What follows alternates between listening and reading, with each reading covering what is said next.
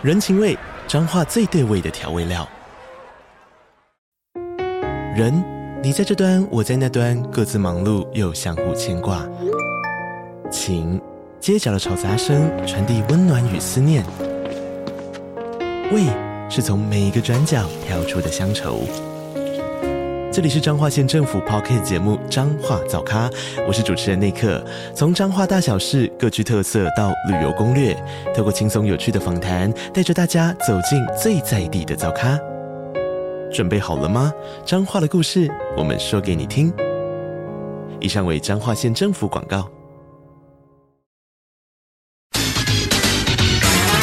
听新闻，资讯音乐，Super 九九点一，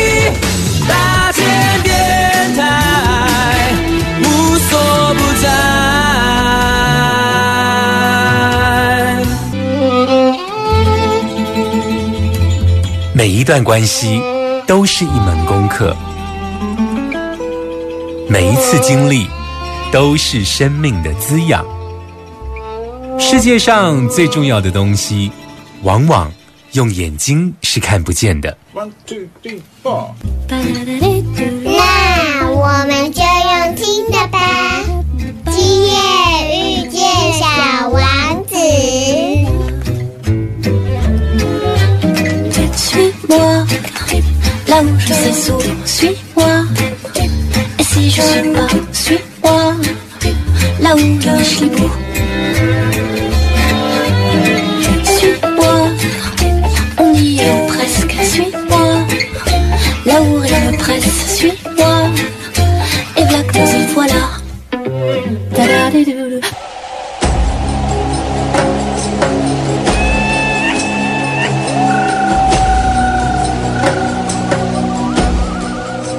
欢迎收听《今夜遇见小王子》，每周六晚上八点，周日晚上九点，阿光准时在 FM 九九点一大千电台与你相遇哦。说到了南美呢，其实，嗯，不晓得听众朋友有没有记得一个电影？那个电影叫做《革命前夕的摩托车日记》呢？其实，在很多的这一个很酷很酷的 T 恤啊，曾经也有把 Che Guevara 这个革命家呢头像印在了包括包包啊，包括 T 恤啊，甚至于很多很多的这一种文创商品上面，对不对？有一点像什么呢？我这样的类比呢，其实没有背后的意思在哦，但是就是说，像中国，他们不是有时候会把这个毛泽东啊这种人头像啊印在书包上面，然后下面就会有一行字叫做“为人民服务”，对不对？其实呢，在南美啊。曾经有一个革命家，这个革命家就叫做切格瓦拉。这个切格瓦拉呢，其实第一个，我觉得他实在是呃，为什么他可以成为文化的符码？就是说，他为什么可以成为某种象征？一方面是我真的觉得他的头像真的是太帅了，你知道吗？他是那一种。你你有机会找来看就知道，他是一个是个帅哥，他不太像毛泽东这个头像拿来做呃文化象征，他是很值得被流行的一个头像啊。那为什么阿光要讲这个切格瓦拉呢？是因为其实整个中南美洲啊，在当时呢，曾经发生过翻天覆地的革命。这个革命呢，不只是后来面对要把这个西班牙赶出中南美洲，然后要完整的解放，还包括呢后来美美苏呢两国呢，在这个世界各国的强权竞争下呢，苏俄有意识的在南美洲这个地方呢，培植所谓的共产思想。然后这一些所谓的左派思想在南美洲非常非常的盛行哦，所以他们那里有很多的军阀割据的情况之下呢，他们会很擅长游击战。那因为是这个脉络之下呢，所以他们的工人运动特别的发达哦。在这个工运特别发达以及游击战的交织之下呢，还有再加上他们这个英雄人物切格瓦拉的风靡整个中南美洲的情况之下呢，他们有非常高涨的反美情绪。对不对？所以呢，其实，呃，如果你去到中南美洲玩啊，你其实有时候会在都市里头，会很容易看到一个画面，那个画面就是呢示威游行。那像阿光呢，就是在年轻的时候呢，其实也参加过所谓的意义性社团，所以阿光呢，对于呃书里头所念的，不管是念切格瓦拉他的自传也好，或者是念那个毛选集，就是毛泽东选集啊等等的这些所谓的左派思想的一些书啊，当然已经亲身来到了南美洲啊。阿光记得在下飞机的时候啊，在机场附近就有看到了他们正在罢工跟示威哦。那其实阿光看不懂西班牙语，但是阿光看到他们的海报写了很多。后来我就问了当地朋友，原来他们在争取所谓的工资调涨这件事哦。无论如何，阿光作为年轻时候是一个所谓的左派分子呢，去到那个地方，虽然，呃，我语言不通，但是我立马呢就拿了跟他们要了海报跟传单，然后我就参加了他们的游行。我觉得这是一个很不错的经验。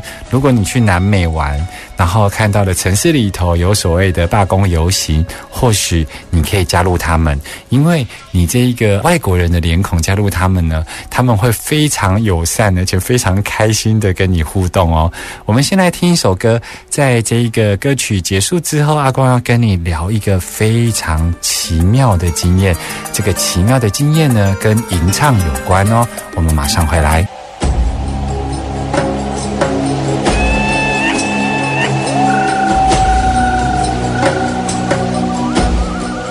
这里是今夜遇见小王子，我是阿光，我们要接续来聊一聊南美的奇幻旅程哦。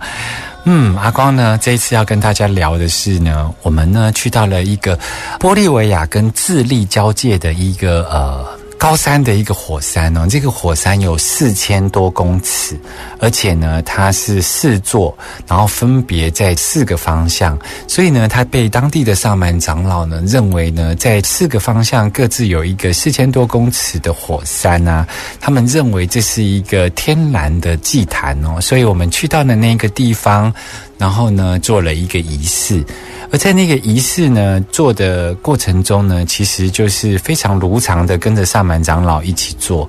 那我也没有特别感觉到有什么不一样。而在这一个火山附近呢，就是有一个高山温泉，在那个地方呢，阿光就发生了奇妙的事情哦。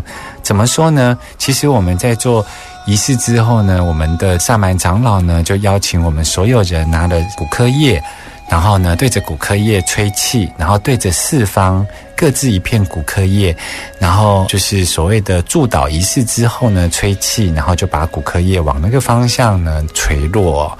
然后呢，他就鼓励我们去到这一个高山温泉，因为好不容易已经爬到四千多公尺以上的高山温泉了，所以他就鼓励我们去放松，然后去那边洗温泉。然后呢，在这个时候呢，竟然发生了一件事情，就是。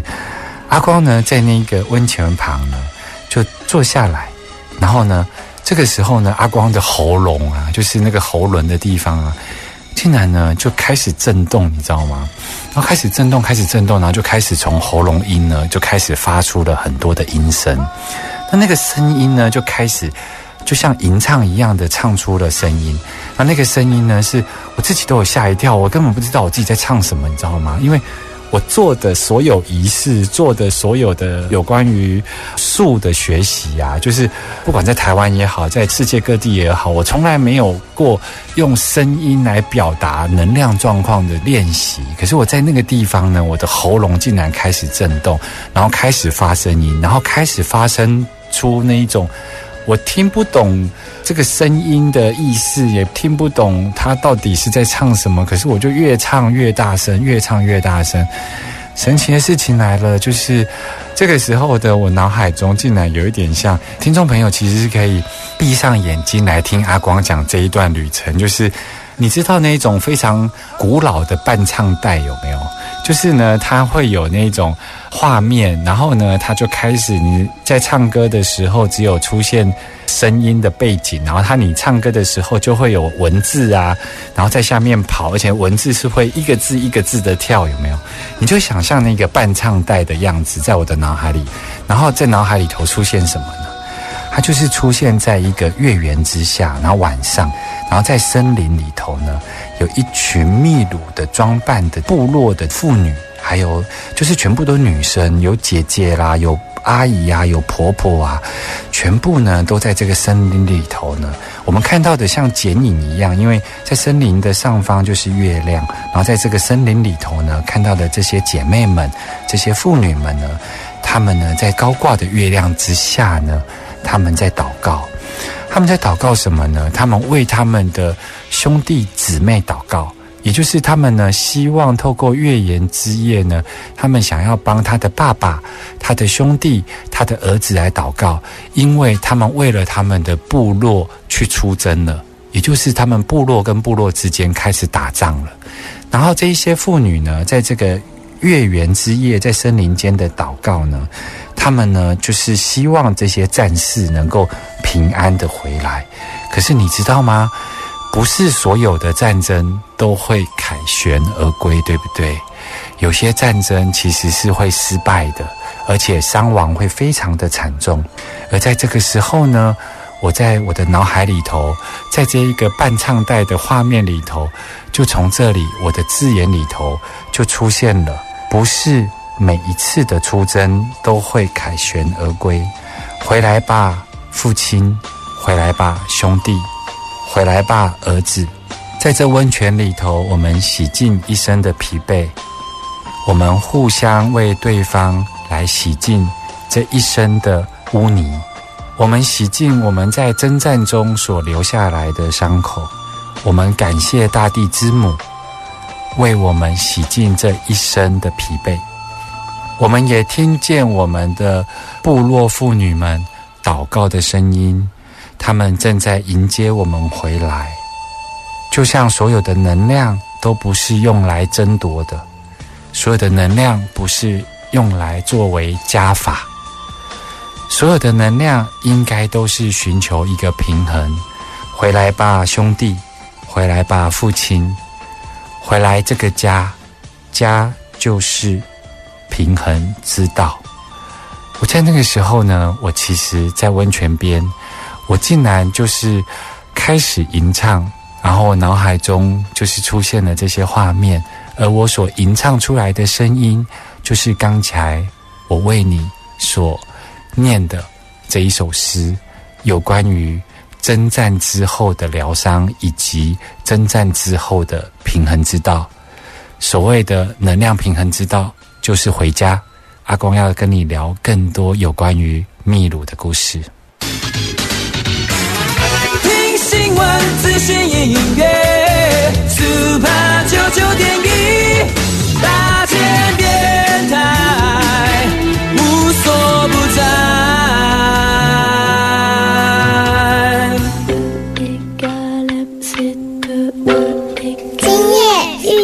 小王子，遇见小王子。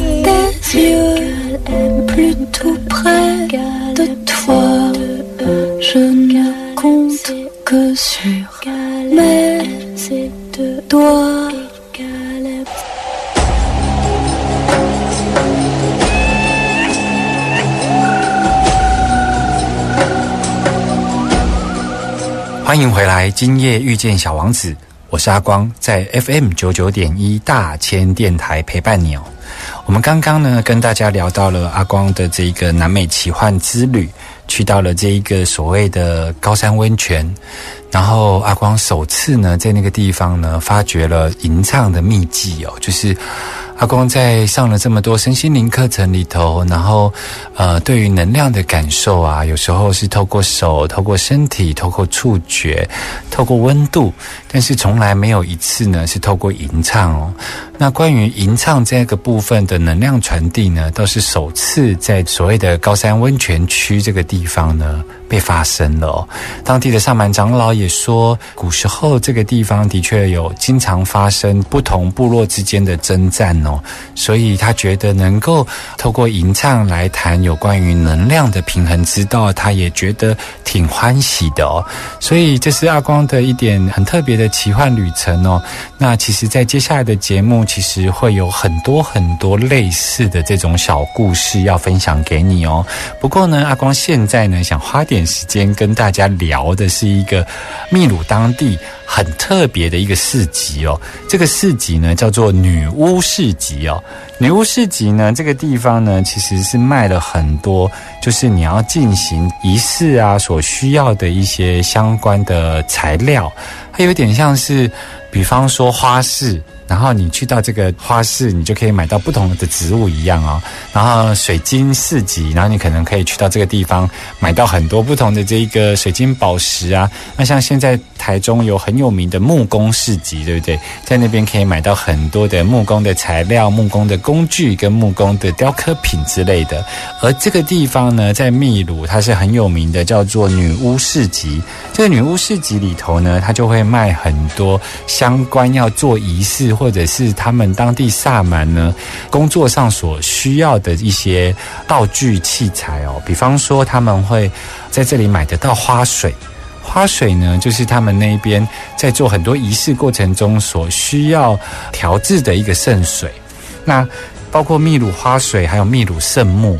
圣木呢这个概念有一点像我们台湾的沉香，哦，只是秘鲁圣木呢它。的树脂的含量特别高，所以它呢在燃烧起来的时候特别旺哦。那这个秘鲁圣木呢，它有一种非常特殊的香气。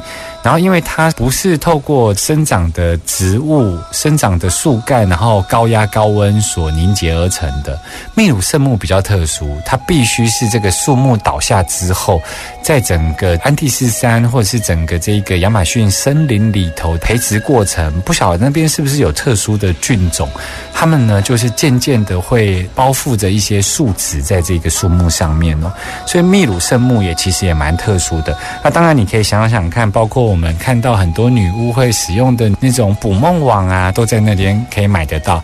还有许多的萨满长老，他们呢在进入神人忘我的境界的时候，会使用乐器，对不对？所以在那里也有各式各样的乐器哦，比方说萨满鼓，还有呢沙林。沙林这种东西，还有很多模仿这个动物叫声的乐器，在那里都买得到。而最特别、最特别的是，你经常在那边会看到很多动物的尸体哦。比方说，我们看到的那个草泥马有没有？草泥马的那个大只的草泥马的指甲，它们呢死了之后会被拔下来。拔下来之后呢，他们就会有好多好多只的草泥马的指甲，然后他们晒干之后呢，他们就会把它编串成一个手串的，有点像铃鼓。然后呢，他们就是敲打着这些草泥马的指甲，然后呢，当做一种乐器哦。他们那边经常会把很多的动物当做仪式的献祭里头非常重要的一个工作。那我们到南美经常会看到草泥马，阿光有讲过，包括阿光去他们的这种连所牛排店都可以看到草泥马排，对不对？一般去就是牛排店可能吃牛排吃猪排，他们那边呢就草泥马排。然后呢，你会买得到草泥马的油、草泥马的皮草，甚至于草泥马的羔羊。所谓的羔羊的意思是说，草泥马的胚胎啊，就是那只小只的草泥马还在那个母的肚子里头，这个胚胎啊，他们当地人拿来做一个巫师的一个祈请仪式。你知道他拿来做什么吗？他们当地人盖房子的时候，我们不是会挖地基吗？挖地基的时候呢，他会把胚胎啊，就是小的草泥马，然后整只哦。放在地基的下方，然后才开始盖房子。诶，他们呢其实是取得草泥马的骨骼非常的强硬，然后非常的坚固的这样子的意思作为象征，希望这个房子在建造的过程中呢能够非常的牢固哦。另外一方面呢，他们其实也想把草泥马的这个羔羊来献祭给大地的母亲帕恰妈妈，是不是很有趣呢？所以呢，如果你有去秘鲁，其实也可以去到这个女巫市集来逛一逛哦。马上回来，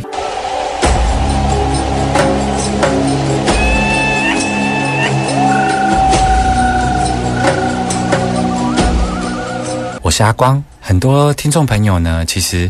嗯，很喜欢跟阿光的世界各地的这个旅程哦。其实，如果你错过了现场的节目，其实随时都可以在 Apple Podcast，然后很多平台，包括 Spotify 等等的，你都可以呢搜寻“今夜遇见小王子”，就可以听到很多不同国家的旅游。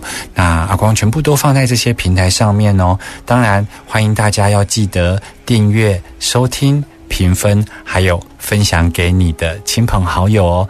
我们回到这个南美的主题哦，刚刚跟大家聊到了这个女巫市集，对不对？那其实女巫市集真的是什么都卖，什么都不奇怪，有好多动物的尸体、植物的种子、矿物、宝物、水晶等等的。为什么呢？这个女巫市集所卖的材料需要这么多这么多呢？最主要是他们有一些仪式，其实是非常的繁复，非常的需要准备各式各样的材料。料听众朋友还记得阿光在冬至这一集的时候有讲到，阿光要到宜兰做这一个大地母亲的祝福包，对不对？祝福包呢，其实是在整个萨满的文化系统里头呢，经常被使用的一个仪式。而这个仪式呢，它是需要准备非常非常多的材料，所以有点像干妈店，就所有材料都要有。我要花一点时间跟大家聊一聊什么是祝福包。就是呢，我们有提到说，到底什么是萨满，对不对？萨满呢，就是呢，他能够知道自然律。然后呢，它可以连通所谓的上部世界跟下部世界，这个是用他们当地系统的说法。简单来说，它就是穿越物质界、我们现在的世界以及灵性的世界。然后他们必须要在这两个地方呢来回穿越，所以呢被称为萨满。而萨满所进行的祝福包啊，其实就是透过制作祝福包的过程中啊，进行很多的象征。然后这个仪式呢，也会让我们呢透过仪式过程中呢，连接到上部跟下部哦。那我应该呢做简单的说明，大家比较有画面跟想象。比方说，大地母亲祝福包呢，它要准备的材料非常多，它可能需要准备水，它可能需要准备棉花，它可能需要准备酒，它需要准备糖，就是所有人世间会出现的元素都会出现。为什么呢？它呢，棉花就会拿来作为云朵。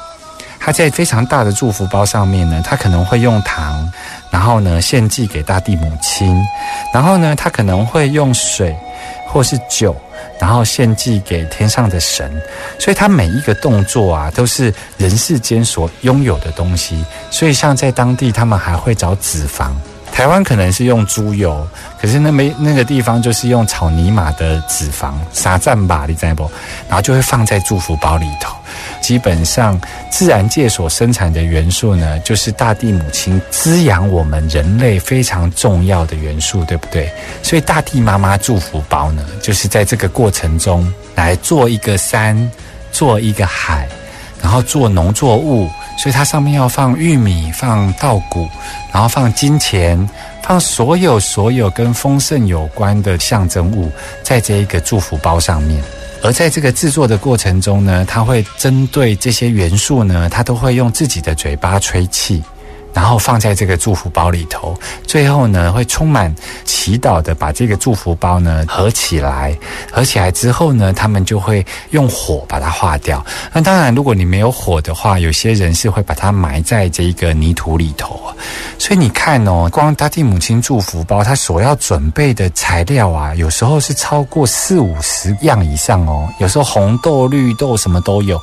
所以难怪也会发展出像女巫市集这样子，它连这一个你要进行什么样态的祝福包呢？它都先帮你做好一包一包一包一包，它让你可以节省了你去找材料的麻烦之处。有点像什么呢？有一点像我们中秋节啊要烤肉，对不对？那你可能要做很多采买，你可能需要烤肉架、烤肉器具啊，然后你可能要烤肉刷、烤肉酱，然后你要买肉、买鱼、买蔬菜。可是呢，现在不是坊间很多都直接呢。给你一整组的烤肉组，对不对？它这祝福包的一整组啊，其实在女巫市集也都买得到哦。所以呢，其实女巫市集真的是无奇不有，真的很有趣。而祝福包呢，其实是萨满在进行仪式最基本、最基本要学会的一个祝福仪式哦。马上回来，听新闻、资讯、音乐，Super 九九点一。大千电台无所不在。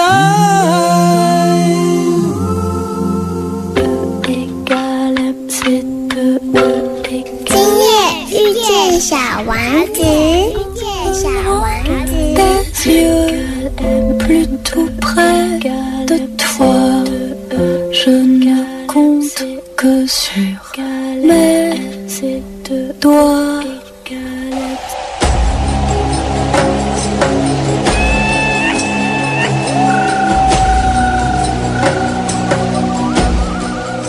现在所收听的是 FM 九九点一大千电台，今夜遇见小王子，我是阿光。阿光在刚刚跟大家拉里拉扎的讲了很多的祝福包的一些材料，跟它进行的概念。我相信有些听众朋友已经听昏了头了哈。不过这个概念其实是要跟阿光在解释“萨满”两个字呢所合起来理解，会比较能够简单的了解到底阿光刚刚在讲什么。简单来说，就是萨满它其实是一个能够来回灵性世界跟物质世界的这样子的一个。人嘛，他非常了解人世间的自然律，而他能够运用这些自然的力量，然后来回灵性世界跟物质世界。所以呢，他们认为所有在世间上所有的元素呢，都可以拿来作为一个祝福包，然后祝福给大地妈妈。大地妈妈呢，其实也是透过生长出这些元素，在滋养着我们人类，对不对？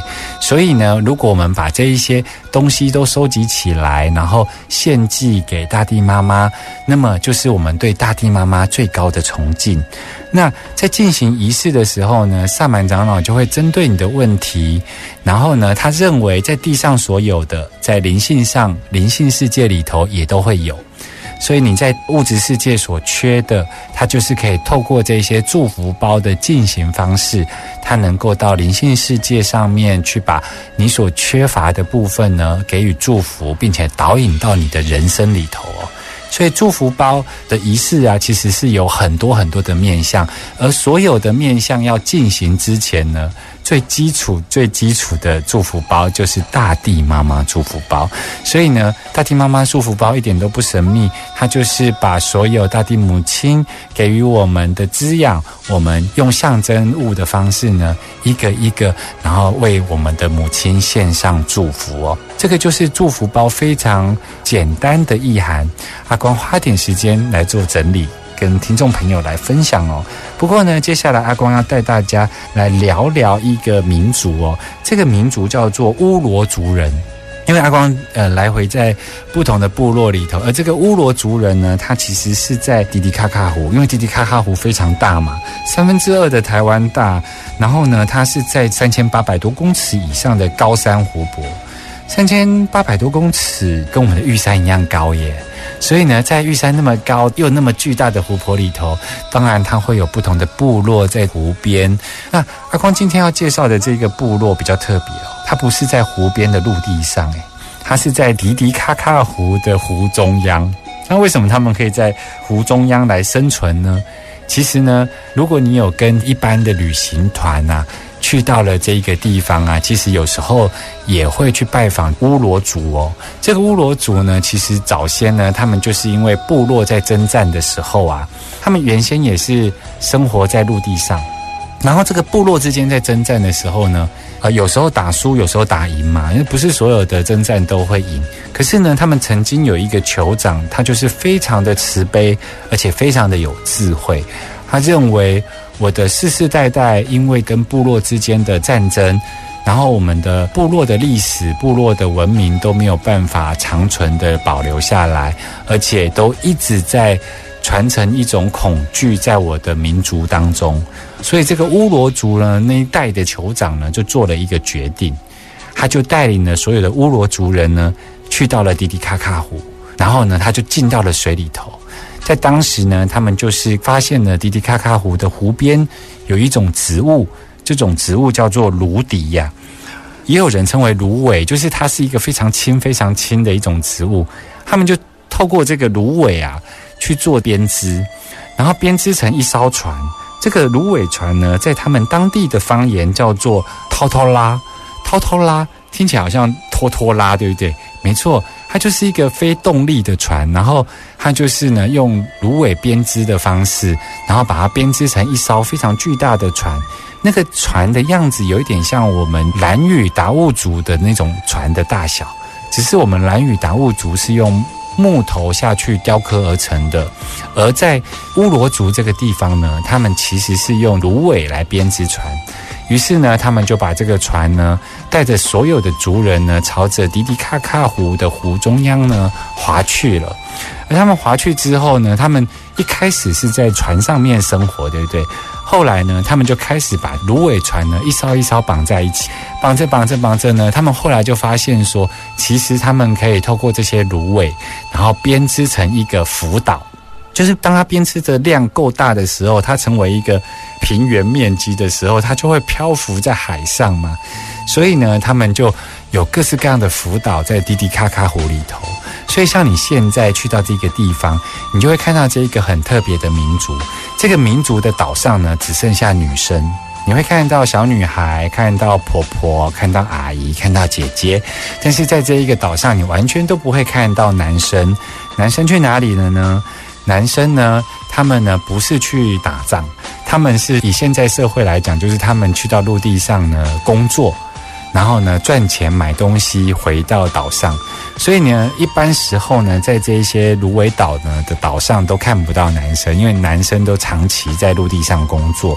那这个乌罗族很特别，就是因为他们不是在陆地上生活，所以他们是透过芦苇所编织的一个一个岛，对不对？所以呢，他们就没有门牌号码，没有门牌号码代表没有户口，所以乌罗族人到底有多少人，没有人知道。所以呢，因为没有户口，所以他们有很多有关于国家的权利义务啊，比方说你是低收入户，你可能你的你要有户籍呀，像我们台湾你要使用健保，你也要有户籍呀，你要使用这些医疗相关的国家资源，都要有户籍。可是乌罗族人呢，就这样一代传一代呢，在迪迪卡卡湖的湖中央呢，生活了下来哦。那他们呢，就是因为没有户籍，所以他到底属于哪一个国家的人，我们也不知道，只知道他是乌罗族人。然后呢，他们自己有自己很独立的一个语言，跟秘鲁语都不一样，他们有独立的方言，所以呢。因为他们不知道是属于哪一个国家，所以让他们的这个小朋友啊蛀牙都是靠联合国的，包括无国界的医生啊，坐着船来到他们的芦苇岛上，针对他们岛上的小朋友做健康检查。而他们不能使用秘鲁的国家的资源哦，所以这个芦苇岛上面的乌罗族呢，其实是用一种非常特殊的生活方式，在迪迪卡卡湖上面生活。那我们去到那个地方的时候，你就会看到这个岛上呢是超商，这个岛上呢你划船过去呢就是要上去买东西，然后这个岛上呢就是他们这个部落的餐厅。然后这个岛上呢，就是这个部落的教堂；然后这个岛上呢，就是他们部落的学校。所以你看到他们的小朋友要上课的时候呢，就会从各个各个的这种浮在迪迪卡卡湖上面的芦苇岛呢，滑向其中一个比较大的岛。然后那个岛上面呢，就是他们所谓的学校。那住在岛上面呢，其实呢，并不像住在陆地上的这么平稳，会有一点像是你踩在那种弹簧床的脚的感觉。你脚的感觉就是，我觉得甚至没有弹簧床这么硬哦。应该说，它比较像是站在那种记忆枕头上面的那种感觉，因为。你踩下去，芦苇就有一点沉在水里头，对不对？而他们呢，就是每一年到一年半之后，芦苇呢，因为浸在水里，然后分解，对不对？所以呢，他们每一年半之后呢，他们整个岛上的居民就会开始重新编织一个新的岛屿，然后新的家园。所以呢，这种不叫做逐水草而居，而是他们呢每一年到两年，他们就会有一个新的家园，是不是很有趣呢？时间真的过得很快哦。小王子说：“使沙漠显得美丽的，一定是他在什么地方藏着一口水井。”我们下周见喽，拜拜。今夜遇见小王子，最精彩的内容在 First Story、Spotify、Apple Podcast、Google Podcast。都可以点阅收听哦。